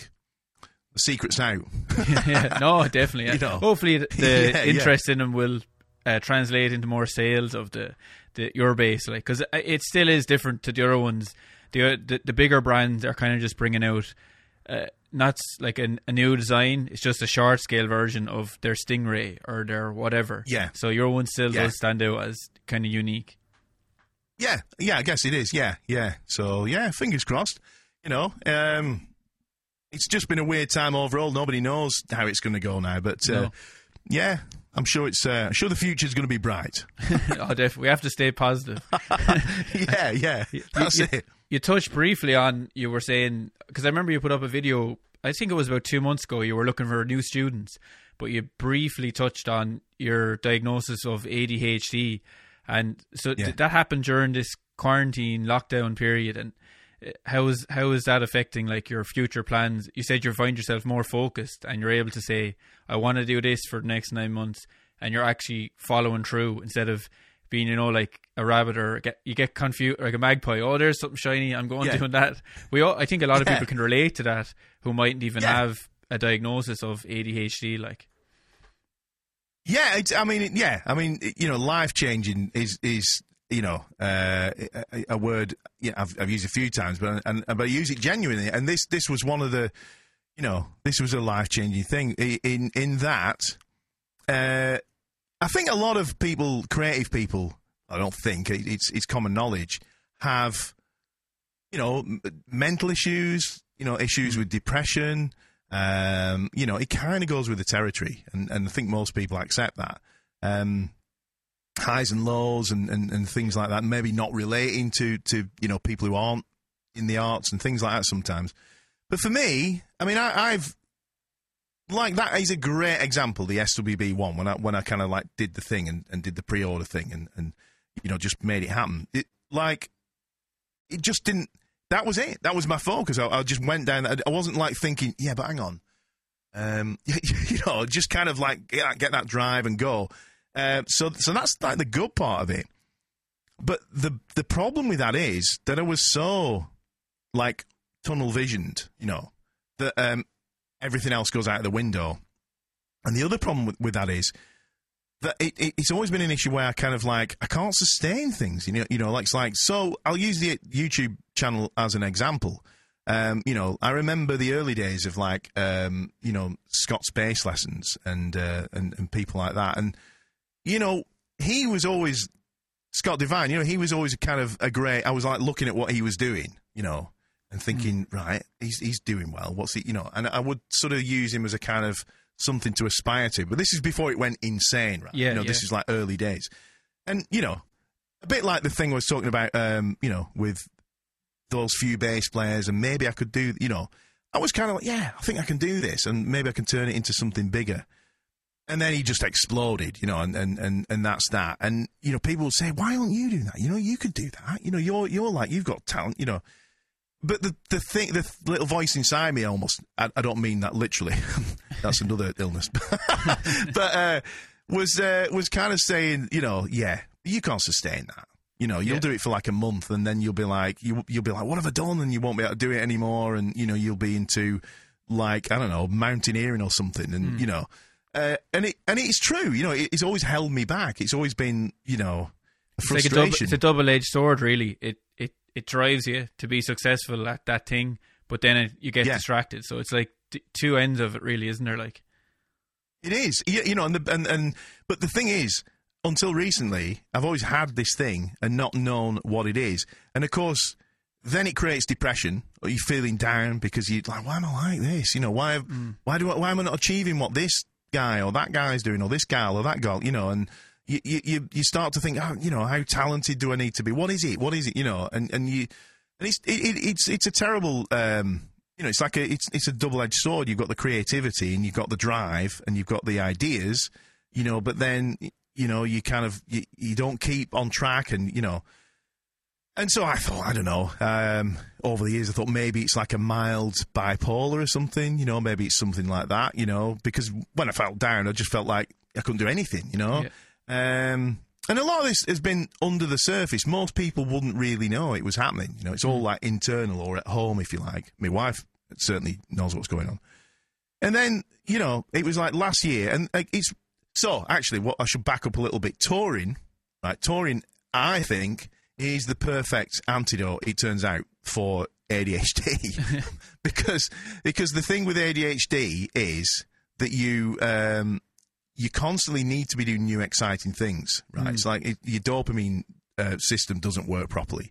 So if you're just not doing anything, if you're just like, what you're you doing today? Well, I've got to like mop the floor and, and you know, you actually feel sad. You feel yeah.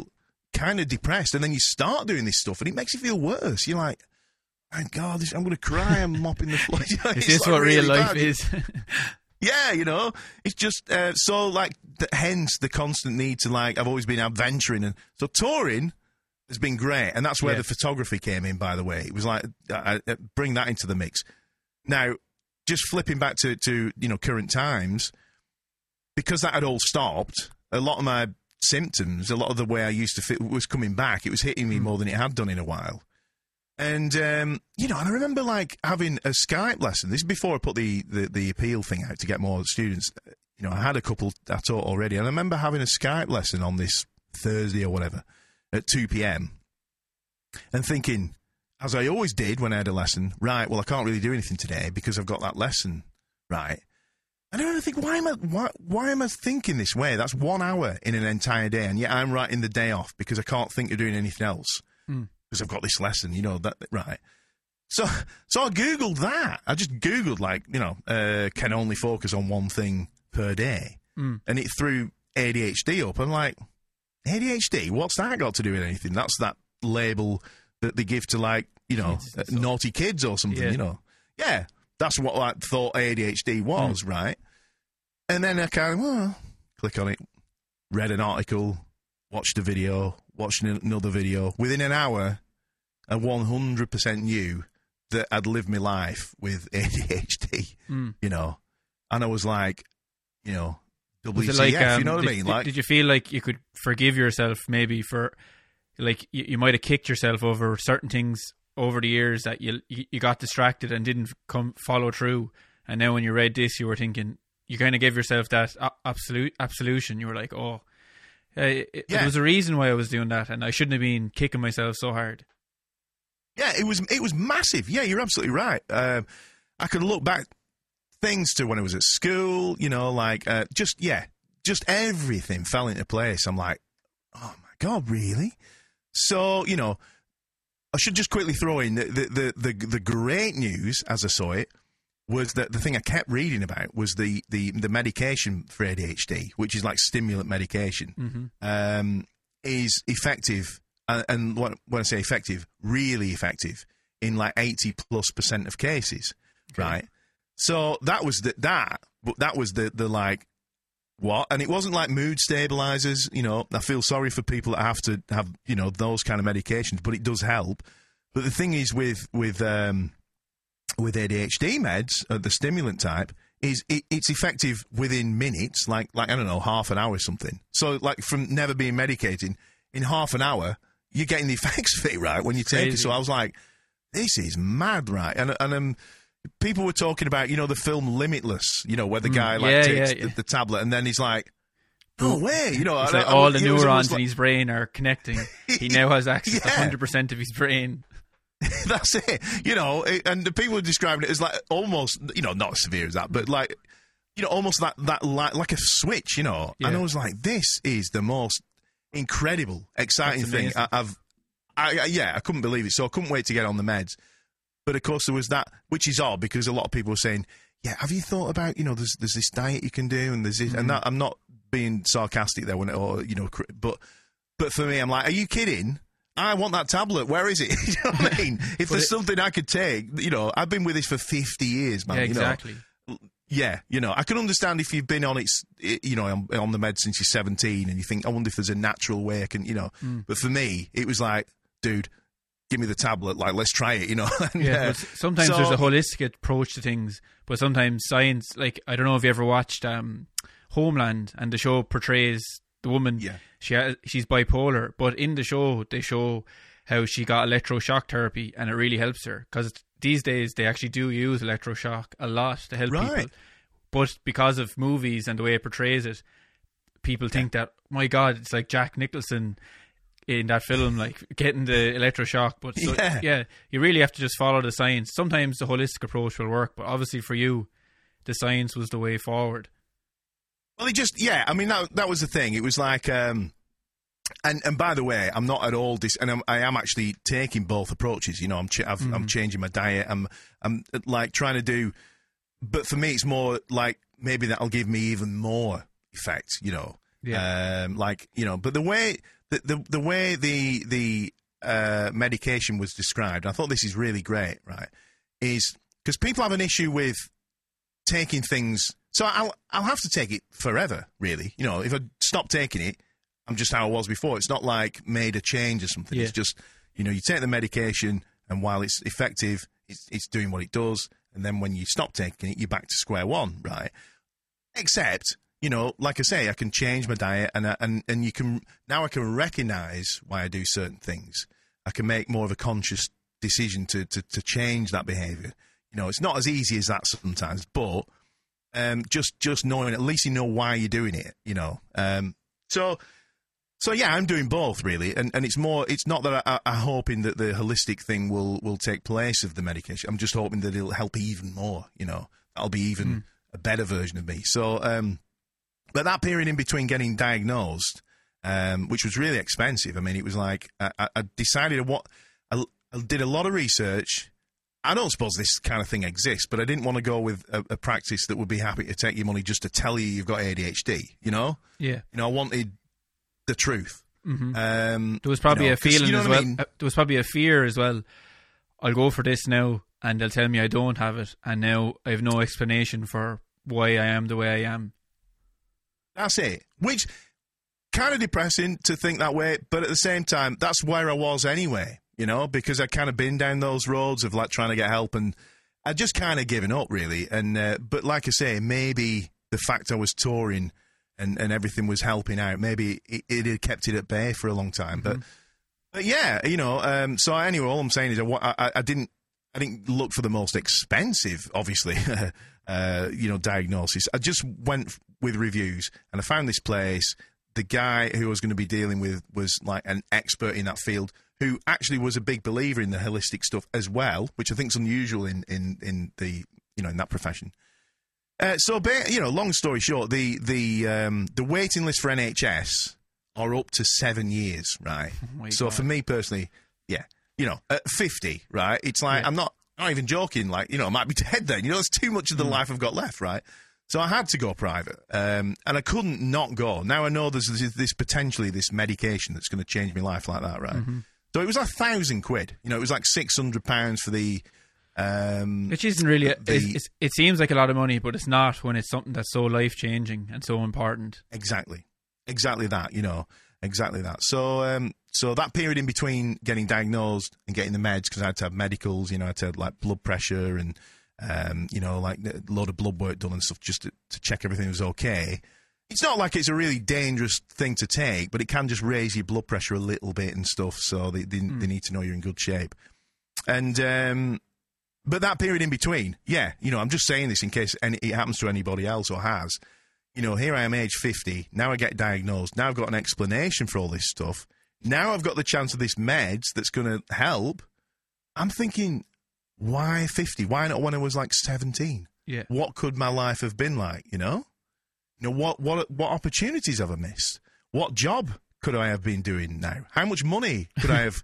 Kept in the bank. you well, know, you could like, say that, but you could also say, would I have been as tunnel visioned with my bass playing if I had been at that young age on the medication? You, you just the, the roads diverge in many ways. Like you, you can't really tell what would have happened, can you? Like you can't. You're absolutely bang on with that. You know, it's it's, and I and I call it. um you know, it's it is definitely a blessing and a curse. Is ADHD? It's it's actually wonderful. I wouldn't want to be any other way in in in, in many ways. It's like, you know, and and it's it's that diverse thinking um, that that you do, and and you always like find you know other ways, which again probably ties in with like me playing quirky basses and just looking at different ways to do things. Like um, it's just what makes me tick. You know, it's what makes mm. a lot of ADHDers tick.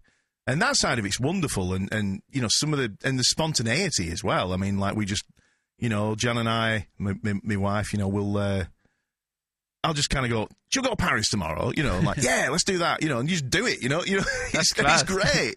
And yeah, would you, do you still you have know. access to that side of yourself now that you're on the medication? Will you still have that spontaneity, like, or would that be curtailed a little bit? So it is, yeah. Th- this and this is the one thing that that um, I think puts a lot of people off. Uh, I'd say it is curtailed a little bit. You know, when when I'm taking the meds, it's um, and bearing in mind that that you when you're not medicated, you need to do those things to, to keep the, the dopamine levels where mm-hmm. you you feel okay. You know, it's not like you you, you know, um, it's not like full on, full on adrenaline junkie stuff, but it's kind of that vibe. You know, it's like you know if you're doing like cool new stuff and you know it, it, it, you're, you're, fine, uh, but if you stop and with the meds, what I find is that I'm able to do the boring stuff much more easily. You know. Mm-hmm um, I'm able to.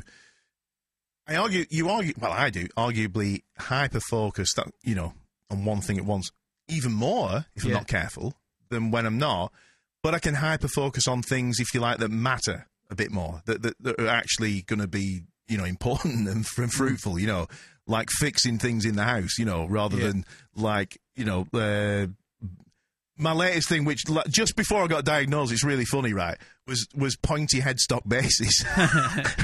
I never really liked them at all, and then it was just a thing. I was like, yeah, yeah, and I- and I got into. I ended up with about eight, you know, eBay bargains, you know, like Gee, Jacksons and all that little shed of yours must be fairly full of pointy bases. Well, it, it was, yeah, uh, you know, but with the point being, point. Oh. Put it again. the the pun fire. master himself.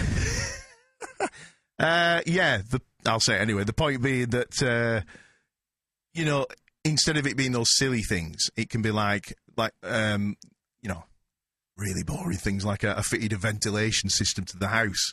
Uh, you know, that was that we, we had problems with damp.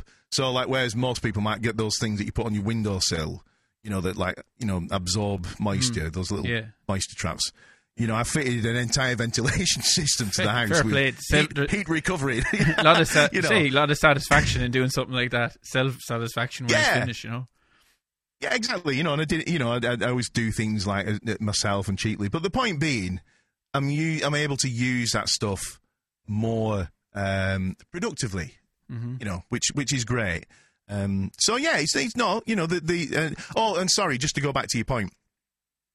Um, I find I have to make more effort to do fun stuff now. It sounds really bonkers, right? But Okay. because it was do- what I did all the time before, right? Um, just to feel okay. Uh, now I've actually got to make the effort to go. You know, we really should like go for a walk and and take the camera. Like I've not taken my camera out for like a year. You know, I mean, I think lockdown's got a lot to do with that. You Yeah. know, um, but you know, it's almost like I've got to force myself to do fun things when I'm on the medication. Hmm. So it's you know, th- it's Well, what, what you're like 51 now. You're you, you've known yourself in a certain way for 51 years, and now you're finding a new you. I, I kind of I'm thinking of this kind of like I- I don't know what the PC term is. Would you call it a condition? Would that be the word that they'd use for a ADHD? syndrome. Yeah, A condition syndrome. syndrome. Yeah, yeah. I find with these things is for if you want to take a, a guitar analogy, y- your personality is like your signal coming out of the bass. That's true. That's what it is. And the syndromes are like an effects pedal that gets put after the chain, and Yeah. changes you in a certain way. But at the end of the day, Yeah. your personality is the main signal. And when you take these uh, medications, it's like you're turning down the amount of the con- the syndrome that's affecting your personality. Maybe. Yeah, yeah, that that's a, a great way of looking at it, you know. Um, but you know, a positive of, of, of a you know, like a definite plus is that um, I've always been, um, excuse me, you know, if I got like a session or something, like um, if I'm doing laying a part down for someone, um, I'd probably be, I'd probably get like kind of not bored, but before long I'd be like, wow, yeah, I think that's yeah, that's it. I think that's the best I can do, you know. Whereas I've found I've done a few sessions after being medicated, right? And it's like, arguably a bad thing, but I'll spend a lot more time on it, you know, um, getting you know, something I'm really, really happy with. And then I like give them like another take of like, well, this is what I do if it was my song. So I do all the, do you know what I mean? Like the Yeah. stuff that I might not, you know. So it, that focus, you know, that ability to really put the, the, the fine detail, I guess. You know, I'm adding the fine detail in that I w- would get lost previously. Um, so that's that's definite plus. You know, that's a um, a huge thing, and that, and I, and I really attribute that to to the meds helping out. But they don't really like. I don't think they really change your personality. Some people No. f- feel dull on them, or, or this that, and the other. But I, I don't think that's the case. Um, really, you know, really impressed. The only thing I will say about the whole experience, and uh, at some point, I, I've got to get behind some kind of like ADHD awareness. I was about to say that, Jay. You probably want to maybe tell your story to other people so that because so they can maybe think about themselves and getting their own tests maybe because they might fe- be in the sim- similar situation. Yeah, yeah, uh, exactly that. And you know, right off the bat, I'd say to anyone that's like kind of in a situation where they, they feel like they might be, but it's they're not that desperate to spend, you know, all the money I did on a, you know, which I think's worth it by the way, because I think long term, right? I think long term the productivity, you know, and and the sa- and, and quite frankly, you know, the saving on spending money on Yeah. like stupid new hobbies and stuff. You know what I mean? Know, yeah. Uh, you know, yeah. And, and pointy headstock bases. it's, it's going to, um, You've already spent a few a nice bit of money on them. yeah, More than a it, thousand quid you know. anyway. exactly.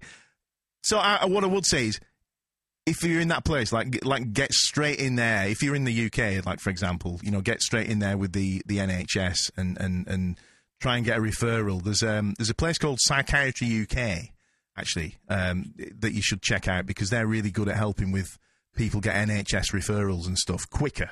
You know, there is something they can do now that's a lot quicker. But the reason I mention this is, a seven years is like is way too long for anyone. This happens to kids, right? For When they're like four, they get referrals, and then they have to do this sometimes seven That's years. terrible. waiting. I mean, like you've had your, your most uh, farming life experiences, and you haven't had your diagnosis. Like, No, it's outrageous. I can't even get my head around it. Um, but of course, and then if you go private, it's it's too expensive for a lot of people. You know, um, you know, I, I honestly thought there was no option. I thought even after I sell God knows what, I've got to do it right. Yeah. But here's the bit. Here's the bit where where it's a nightmare, and, why I really want to get behind the, the awareness is I'm stuck now where I got my private diagnosis. The report is like incredibly in depth. It's like 11 pages long, right? Uh, it talks, and it's it's not something that just happens like that. You know, there were forms filled in from my wife, you know, from my mum and dad, you know, to, to and it, they take everything into account. And as it turns out, I got actually I'm um, diagnosed with severe combined, which is like there's two types of ADHD, right?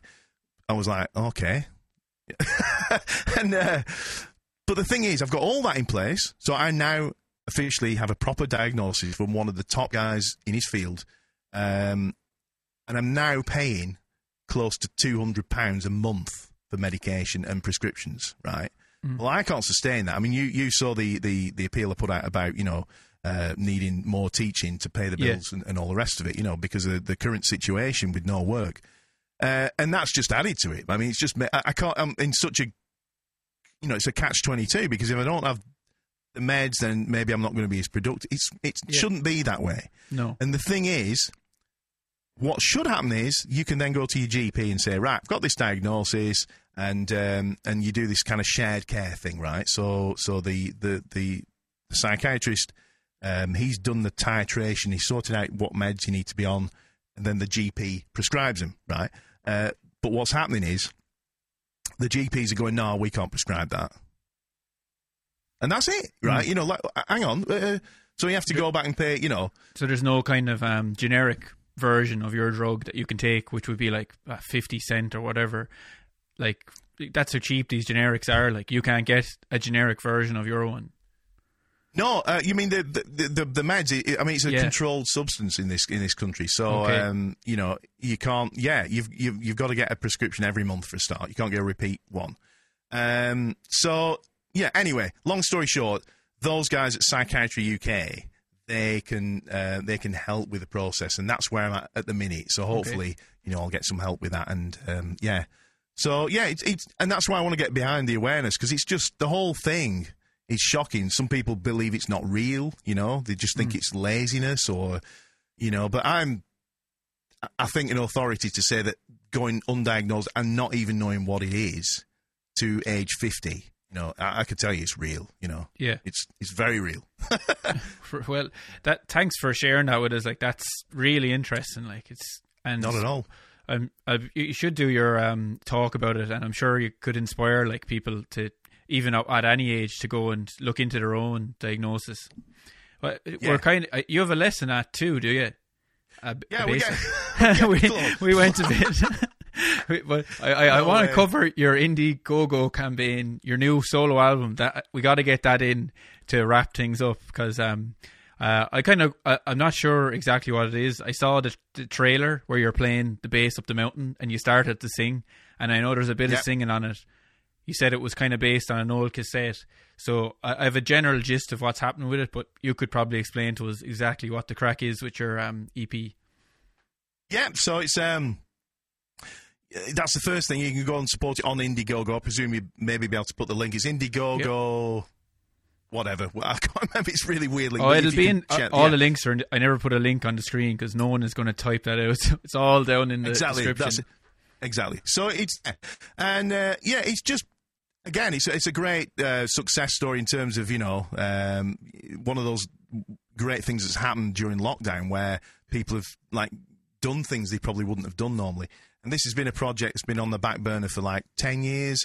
And uh, you know, originally, you know, I'd, I'd written tunes that were kind of like, like I say, for MP3.com back in the day, like instrumental things. But this, uh, the EP, it's um, it's kind of like it, it kind of embodies everything. Uh, I, I, I, am a as a musician, pretty much. I've spent a long time in my career as a professional singer, for example. I don't consider myself to be a singer, but mm. I, I, must I must be able to carry a tune because I I made a decent living of it yeah, for a yeah. while. So you know, so there's two songs on there, and there's two instrumentals.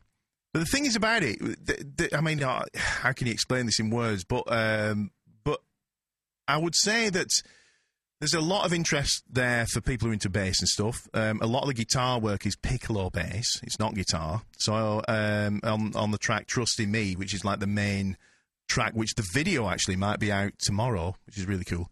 Um, you know, all the guitars are piccolo, so that's interesting. You know, like the mm-hmm. solo is and all the rhythm guitars.